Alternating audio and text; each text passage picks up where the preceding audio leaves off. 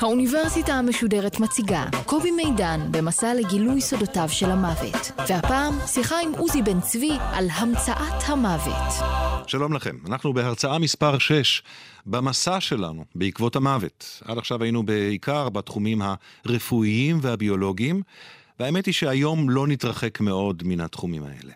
עוזי בן צבי עובד כבר כ-שלושים וחמש שנה בתחומי הגננות דווקא. הוא מתכנן גינות וגני נוי, אבל במקביל לעבודה המקסימה הזאת, הוא גם לומד ומשתלם בפילוסופיה. הוא בעל תואר שני ושלישי, ובמסגרת הלימודים הללו והחקר שלו, הוא עוסק לא מעט בהיבטים פילוסופיים ועקרוניים של התהליך האבולוציוני. אי לכך, נדבר איתו היום על נושאים כגון למה הטבע המציא את המוות, למה המוות וההזדקנות הם תהליכים חיוביים מבחינה אבולוציונית, חיוביים. למה העולם בכלל צריך את המוות, וגם האם כדאי בכלל לנסות לעצור את תהליך ההזדקנות. עוזי בן צבי, שלום לך. שלום. אנחנו ננסה לדבר אה, על השאלות אה, המרתקות והמשונות, כמו למה הטבע המציא את המוות, איך הוא המציא את המוות, אבל uh, אני חושב שלפני זה צריך uh, לגעת בתפיסה המקובלת, הוא שהמוות הוא חלק מהחיים, כלומר, הטבע לא המציא את המוות. ברגע שהומצאו החיים, יחד איתם הומצא המוות. ואתה אומר, לא. אני אומר, כן, אבל הוא לא הומצא באותו אופן שהוא קיים היום. כלומר, זה ברור שכל דבר חי או מת מתבלה בסוף. זה נכון לגבי המטאטה, זה נכון לגבי מכונית, זה נכון לגבי הר, זה נכון לגבי פלנטה. הכל בסוף אה, מתבלה, מת, הגדרה של מת פחות מתאימה לדברים האלה, אבל mm-hmm. מפנה את מקומו למשהו אחר.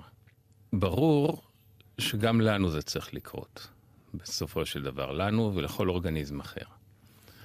רק מה, כנראה שאצלנו זה קצת יותר מורכב מזה. כלומר, התהליך הזה שאנחנו קוראים לו הזדקנות, הוא לפחות לדעתי, ואני אנסה גם להראות את זה בהמשך, הוא שונה מסתם בליה. אנחנו אומרים זקן בלה, אבל זה לא אותו הדבר. כדי, כדי, אני חושב, כדי להתקדם בנתיב הזה שאתה מסרטט את המתאר שלו, צריך קודם כל לדבר על התפיסה המקובלת. והתפיסה המקובלת, כמו שרמזתי בדברי הפתיחה שלי, אני חושב, היא שהמוות הוא דבר אוניברסלי, מוחלט, שקורה אותו דבר אצל כל היצורים וכו' וכו' וכו'. וכאן, כאן נדמה לי שיש לך גם כן מבט אחר קצת. כן, כן, ודאי. ודאי שהוא אוניברסלי. הכל מת בסוף. מוחלט, זה כמובן אותו הדבר. אבל בהחלט לא אותו הדבר אצל כולם. כלומר, האופן שבו יצירים שונים מסיימים את חייהם, שונה מאוד מייצור לייצור. הסיבות ש... הישירות, הכוונה, שבגללן הם מסיימים את החיים, גם שונה מאוד מייצורים לייצורים. עכשיו, כשאני אומר שונה מייצורים לייצורים, אני לא מדבר שונה מאדם לקוף, אבל uh, בהחלט שונה מאדם לעץ, למשל, או לפרח, שבמקרה הזה הוא טיפה יותר דומה לאדם, או להמון המון אורגניזמים שונים, שלכל אחד מהם יש מנגנון אחר, שבסופו של דבר מביא למותו. יש יצורים שאינם מזדקנים? ההגדרה של זה היא לא לגמרי ברורה. בהגה המדעית לא מדברים על היעדר הזדקנות, מדברים על uh, הזדקנות זניחה, או על הזדקנות שאי אפשר להבחין בה. Mm-hmm. כי ההנחה, כמו שאמרתי קודם, היא שבסוף הכל איכשהו מתפורר ובלה. ולמעשה זה... אנחנו אומרים, בלשון העם אפשר לקרוא לזה לא מזדקנים. למשל. אז יש הרבה מאוד אה, דוגמאות מכל מיני תחומים. דיברנו קודם על עצים. עץ שחי ארבעת אלפים שנה, שאנחנו יודעים, אנחנו לא יודעים הוא לא יכול להמשיך לחיות עוד אלף או אלפיים. מבחינתנו זה נחשב שהוא לא מזדקן. כל הלך חדש שלו הוא צעיר ו... ורענן כמו תינוק שיצא מרחם אמו. ויש עצים שחיים ארבעת אלפים שנה. יש עצים שחיים ארבעת אלפים שנה, לא כל כך הרבה. Mm-hmm. יש את כל האגדות על הזיתים בני אלפיים ושלושת אלפים, שזה כנראה לא נכון. אבל יש עצים אחרים, ולא רק עצים, אפילו שיחים קטנים, שיכולים לחיות אלפי שנים. בעולם החי? בעולם החי יש גם כל מיני. עכשיו, גם פה צריך להבין, מי שלא מזדקן בכלל, ברגע שאתה שואל את השאלה mm-hmm. הזו, אתה שואל מה זה מזדקן. האם תנין שגדל וגדל וגדל, אין לו הזדקנות במובן הרגיל של המילה. אין לו, לא נהיות לו שערות לבנות, לא נושרות לו השיניים, או ליתר דיוק נושרות לו, אבל צמחות חדשות כל הזמן. הכל בסדר אצלו, רק שהוא נהיה כל כך גדול, שהוא בסוף לא יכול לשאת את עצמו, ובסוף הוא מת מזה, אם לא היה משהו שהרג אותו קודם.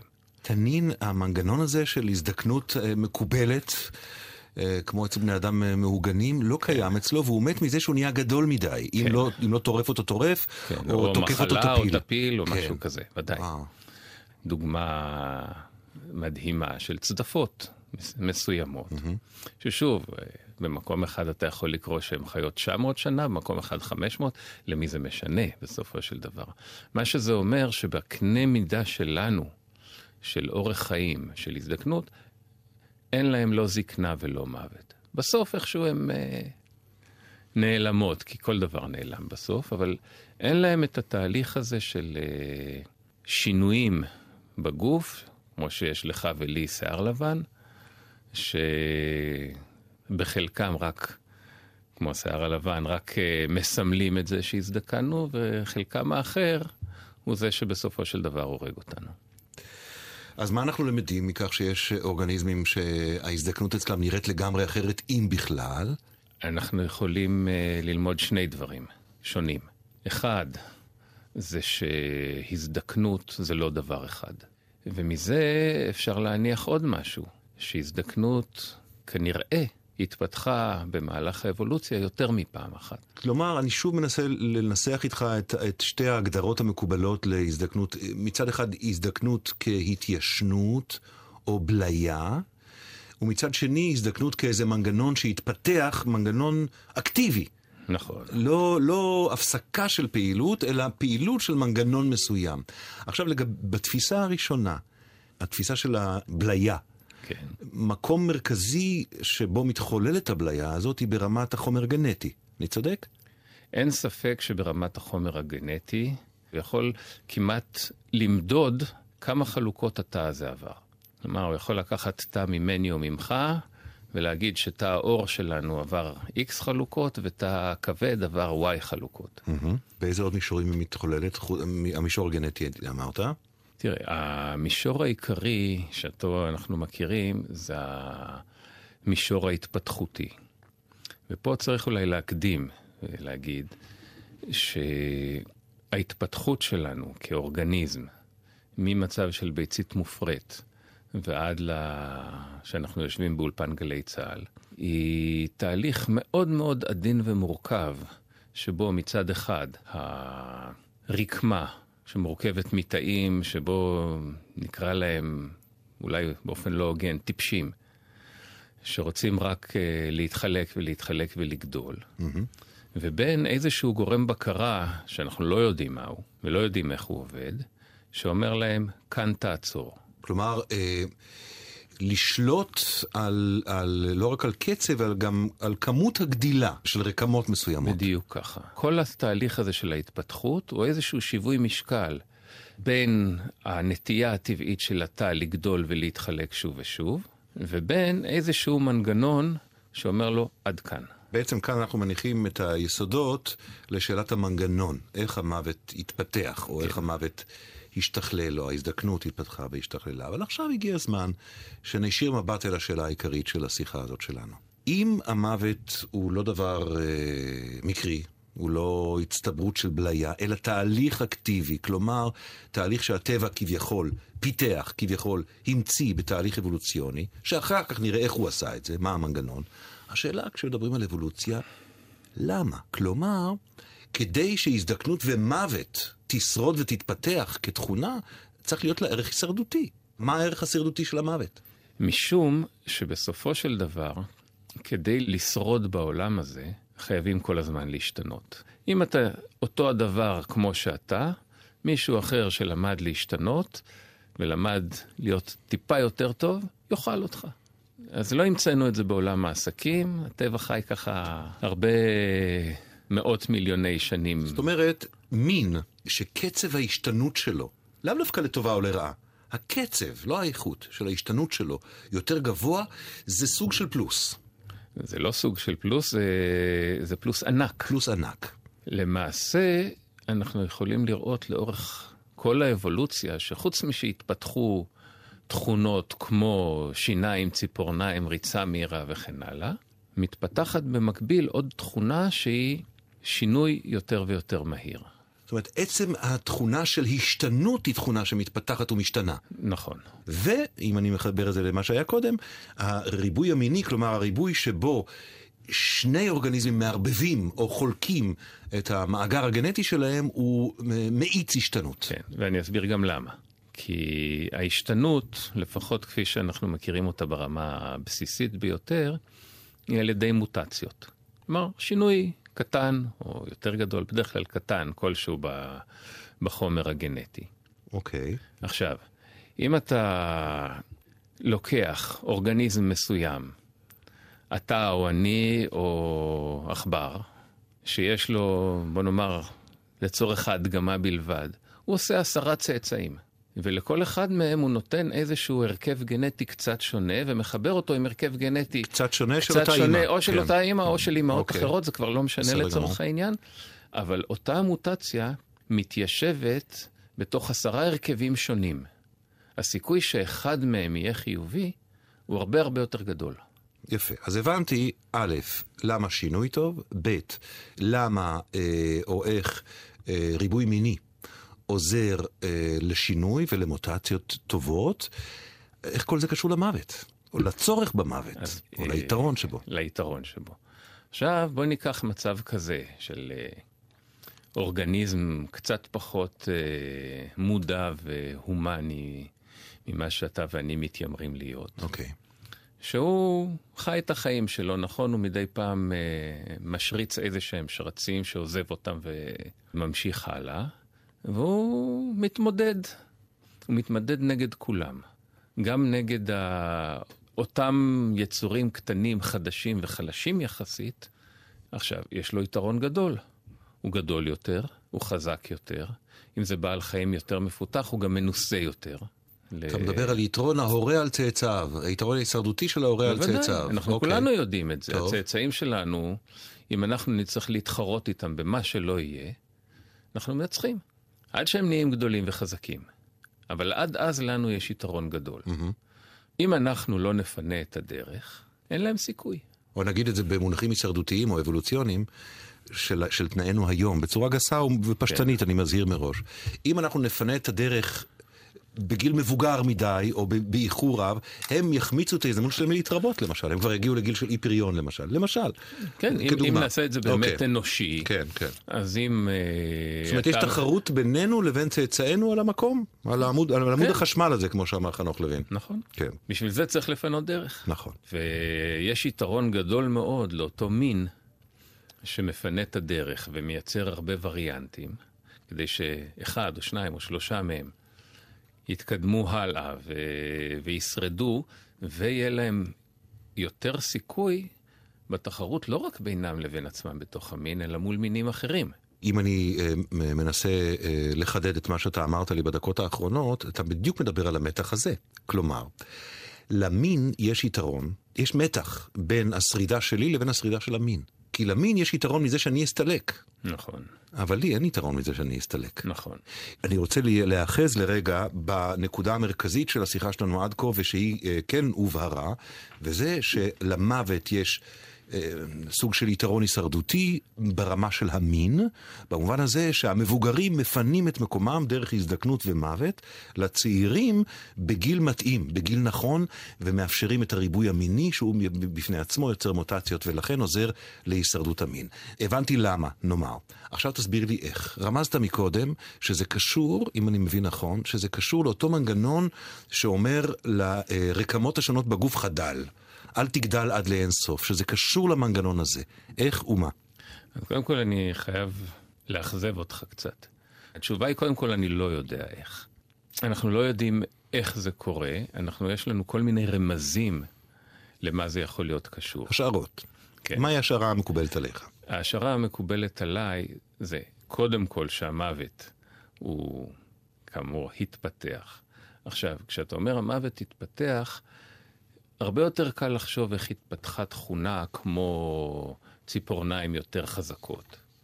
אבל מוות זה תכונה מאוד מאוד מורכבת. זה דבר שמשתתפים בו המון גורמים בפעולת גומלין.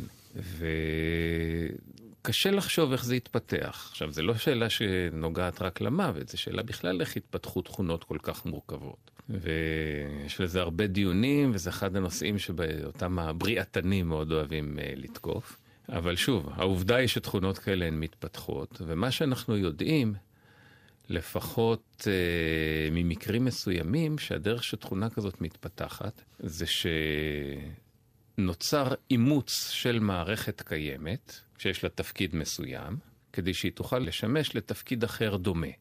איך זה מתיישם למקרה שלנו? יש לנו מערכת לכולנו, גם, אה, גם בעלי החיים שלא מתים אף פעם, ושלא מזדקנים, יש להם מערכת שבונה אותם, שבעצם עוצרת כל הזמן את uh, המשך ההתפתחות.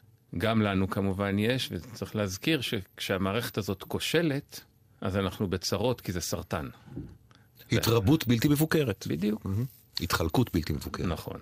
לכן אנחנו חייבים את המערכת הזאת, לא רק כדי למנוע סרטן, אלא גם כדי שכל החלקים והאיברים שלנו יהיו מחוברים אחד לשני ב... בגודל ובפרופורציה ובמקומות הנכונים. והמערכת הזאת עובדת בעיקר, לא רק, אבל בעיקר על בלימה, על עצירה של התפתחות, על מה שנקרא גיזום, שזה המתה של מי שמאיזושהי סיבה בכל זאת גדל או הגיע או נדד למקום הלא נכון. אותה מערכת, בקלות רבה יחסית, אפשר להסב אותה לבלימה עובדת, עוד יותר חזקה של ההתפתחות, לעצירה מוחלטת. וכמו שאמרנו, כל מה שקיים חייב להתבלות בסופו של דבר, ומה שנעצר ולא משתנה ולא גדל ולא מתקן את עצמו, על אחת כמה וכמה. ובפועל זה מה שקורה. זאת אומרת, ההשערה, אנחנו לא יודעים את זה, אבל ההשערה שנראית לך סבירה בשלב זה של... נכון. ההתפתחות שלנו היא שההזדקנות והמוות לקחו את אותה מערכת שהיא כן מערכת שהייתה קיימת של שליטה ובקרה על רקמות לבל יתחלקו בצורה לא, לא מבוקרת, ועשה לה הכללה ופיתוח ושינוי כדי לעצור את כל ההתפתחות, שזו ההזדקנות שסופה המוות. אם התהליך הזה הוא תהליך שהתפתח אבולוציונית, האם יכול להיות שאבולוציונית הוא גם יתהפך? או שאנחנו יכולים לעזור לו להתהפך לתהליך ההזדקנות והמוות. אם זה לא דבר שהוא כל כך, ואתה הרי מדבר בסך הכל בסוף מנקודת מבט פילוסופית. אז אם מנקודת מבט פילוסופית הדבר הזה איננו חלק בלתי נפרד מהחיים, אלא עוד מנגנון ממנגנוני החיים, שהתפתח אבולוציונית, האם אי אפשר להפוך את הכיוון? המנגנון הזה, בוא נדבר לפחות על המקרה שלנו, של היונקים. הוא היום מעורב וקשור בקשרי גומלין להמון המון המון מערכות שונות בתוך האורגניזם. לקחת אותו בפינצטה ולשנות, זה לא להוציא צ'יפ של מרכיב אחד מהמחשב ולשים צ'יפ אחר. זה סוג של פעולה שאם אי פעם היא תהיה אפשרית, אז כנראה שאנחנו מאוד מאוד רחוקים ממנה. בגלל המורכבות, הרב-מערכתיות והתכונה הזאת של, של הגנום האנושי שהצבעת עליה מקודם, שדבר אחד מתפקד בכל מיני דרכים, בכל מיני צורות נכון. ובכל מיני הקשרים גנטיים. אז בעצם אילו חיזוקים יש להשערה או לטענה שהמוות אינו דבר מקרי, אלא מנגנון אה, מוכוון. אבל אנחנו מדברים על סיטואציה שבה אנחנו רוצים להראות שהמוות הוא לא תוצאה של בליה. הדבר הראשון זה שלא כולם מתים. מעבר לזה יש עוד uh, ראיות, וזה שהאופן שאנחנו, עולם האורגניזמים, מת, שונה מאוד מאורגניזם לאורגניזם. שונה גם בקצב. לוויתן חי מאתיים שנה והוא יונק. עכבר שנה, שנתיים וזהו. צמחים מסוימים חיים אלפי שנים. בעוד שצמחים אחרים חיים אה, חודשים ואפילו שבועות ספורים ומתים, ולא משנה כמה ניתן להם תנאים טובים. ולפעמים זה צמחים ש... או בעלי חיים שקרובים אחד לשני מבחינה גנטית. כלומר, משהו פה הוא לא פשוט בליה, ומה שמאוד מחזק את זה, זה שיש התאמה והיגיון מסוים, בלמה בעלי חיים מסוימים יכולים לחיות הרבה מאוד זמן, ואחרים פחות. ושאלה אחרונה לסיום. אם למוות יש יתרון הישרדותי, אז למה האבולוציה לא דאגה שניפטר מהפחד מהמוות? מכיוון שבתוכנו, לא רק בעניין של מוות, בכל נושא יש המון בעד ונגדים למיניהם. האורגניזם האנושי ובכלל הוא עניין של איזון בין גורמים שונים. הטבע לא רוצה שנחיה יותר מדי, אבל הוא רוצה שכל עוד יש לנו תפקיד בעולם הזה, אז אה, נתאמץ למלא אותו עד הסוף. בעל חיים שאין בו דחף לחיות, ישרוד פחות מבעל חיים שיש לו דחף לחיות. ברור. ומה, מהזווית דיבור הזאת, מהזווית דיבור שמערבת גם ראייה אבולוציונית, גם ראייה פילוסופית ועוד דיסציפלינות, אני שואל אותך, האם לא הטבע, האדם, צריך לשאוף לחיי נצח מזווית הראייה הזאת? האם אני יכול לשכנע אותך, תעזוב, תסגור את המיקרופון ותקפוץ מהקומה השנייה? לא. אף אחד מאיתנו לא רוצה את זה. דיברתי לפני חודשיים, שלושה עם מנהל מחלקה בבית לוינשטיין.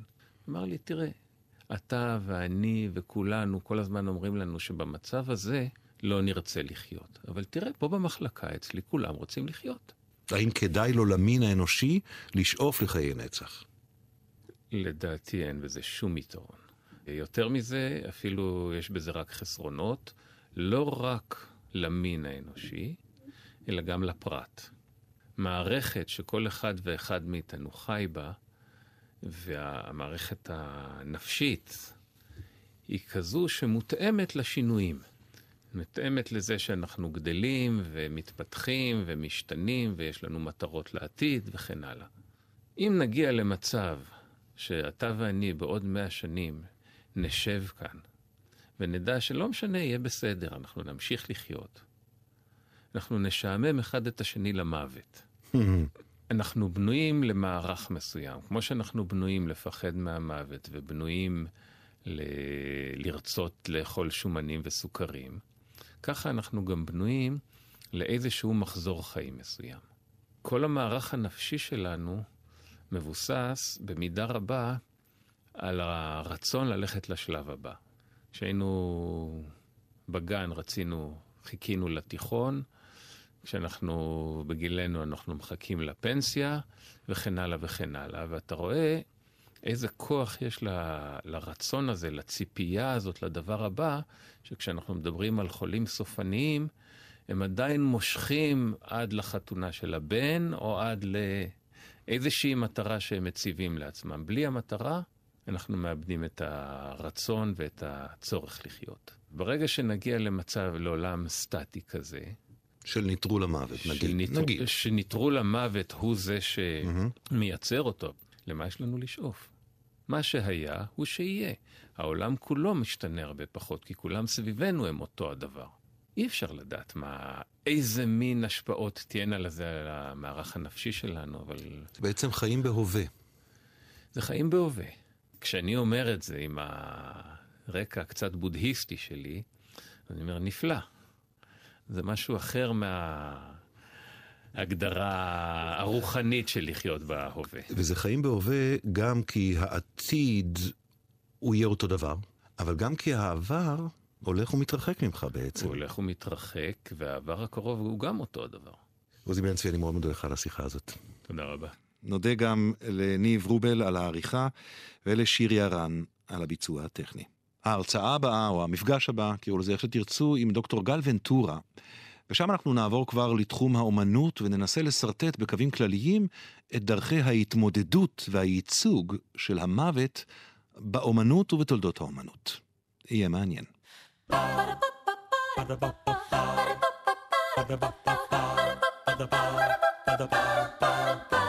האוניברסיטה המשודרת. קובי מידן שוחח עם עוזי בן צבי על המצאת המוות. מערכת האוניברסיטה המשודרת. מאיה לאטקרמן, ליאור פרידמן, אורן הוברמן וגיא אופר. האוניברסיטה המשודרת בכל זמן שתרצו. באתר וביישומון אפליקציה של גלץ. וגם בדף הפייסבוק של האוניברסיטה המשודרת.